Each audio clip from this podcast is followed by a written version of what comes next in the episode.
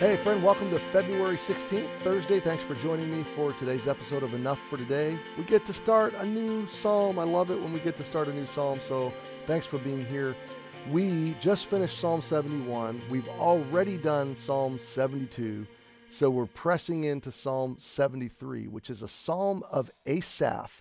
Asaph was a Levite musician and worship leader during the reign of David. So, pretty cool that these two men, David and Asaph, got to write songs together and lead worship and serve God's people at a really good time in the nation's history, at least for the most part. So, a psalm of Asaph.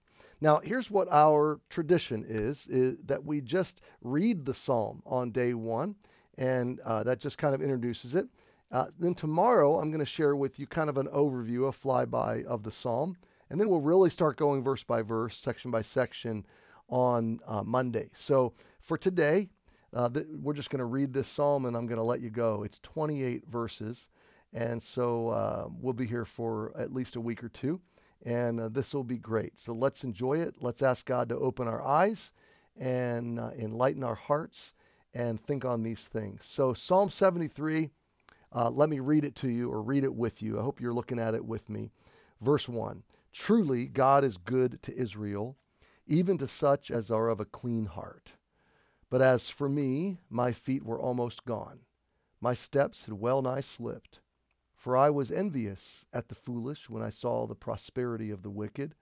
For there are no bands in their death, and their but their strength is firm. They are not in trouble as other men neither are they plagued like other men. Therefore pride compasseth them about as a chain, violence covereth them as a garment. Their eyes stand out with fatness. They have more than heart could wish. They are corrupt and speak wickedly concerning oppression. They speak loftily. They set their mouth against the heavens, and their tongue walketh through the earth. Therefore his people return hither, and waters of a full cup are wrung out to them. And they say, How doth God know? And is there knowledge in the Most High?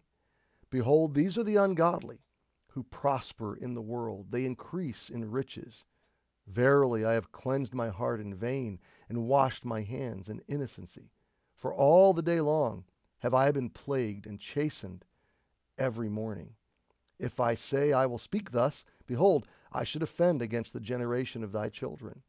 When I thought to know this, it was too painful for me until I went into the sanctuary of God. Then understood I their end.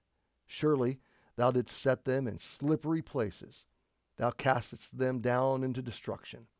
How are they brought into desolation, as in a moment?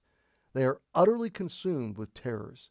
As a dream when one awaketh, so, O Lord, when thou awakest, thou shalt despise their image.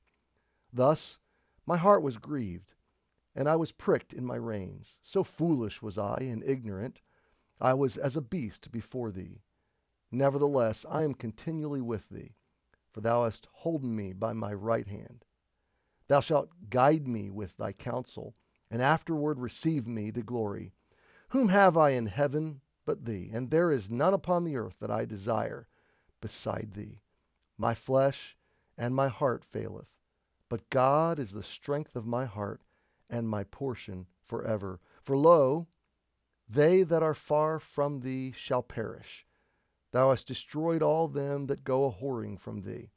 But it is good for me to draw near to God. I have put my trust in the Lord that I may declare all thy works. Oh my, this is absolutely and has been for many years one of my favorite Psalms.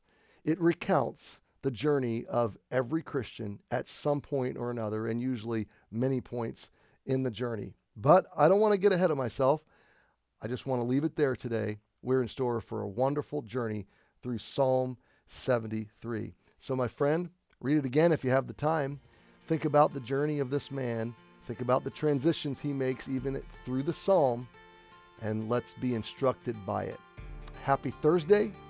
We'll talk big picture tomorrow and then we'll go into our weekend. Have a great day. We'll see you tomorrow.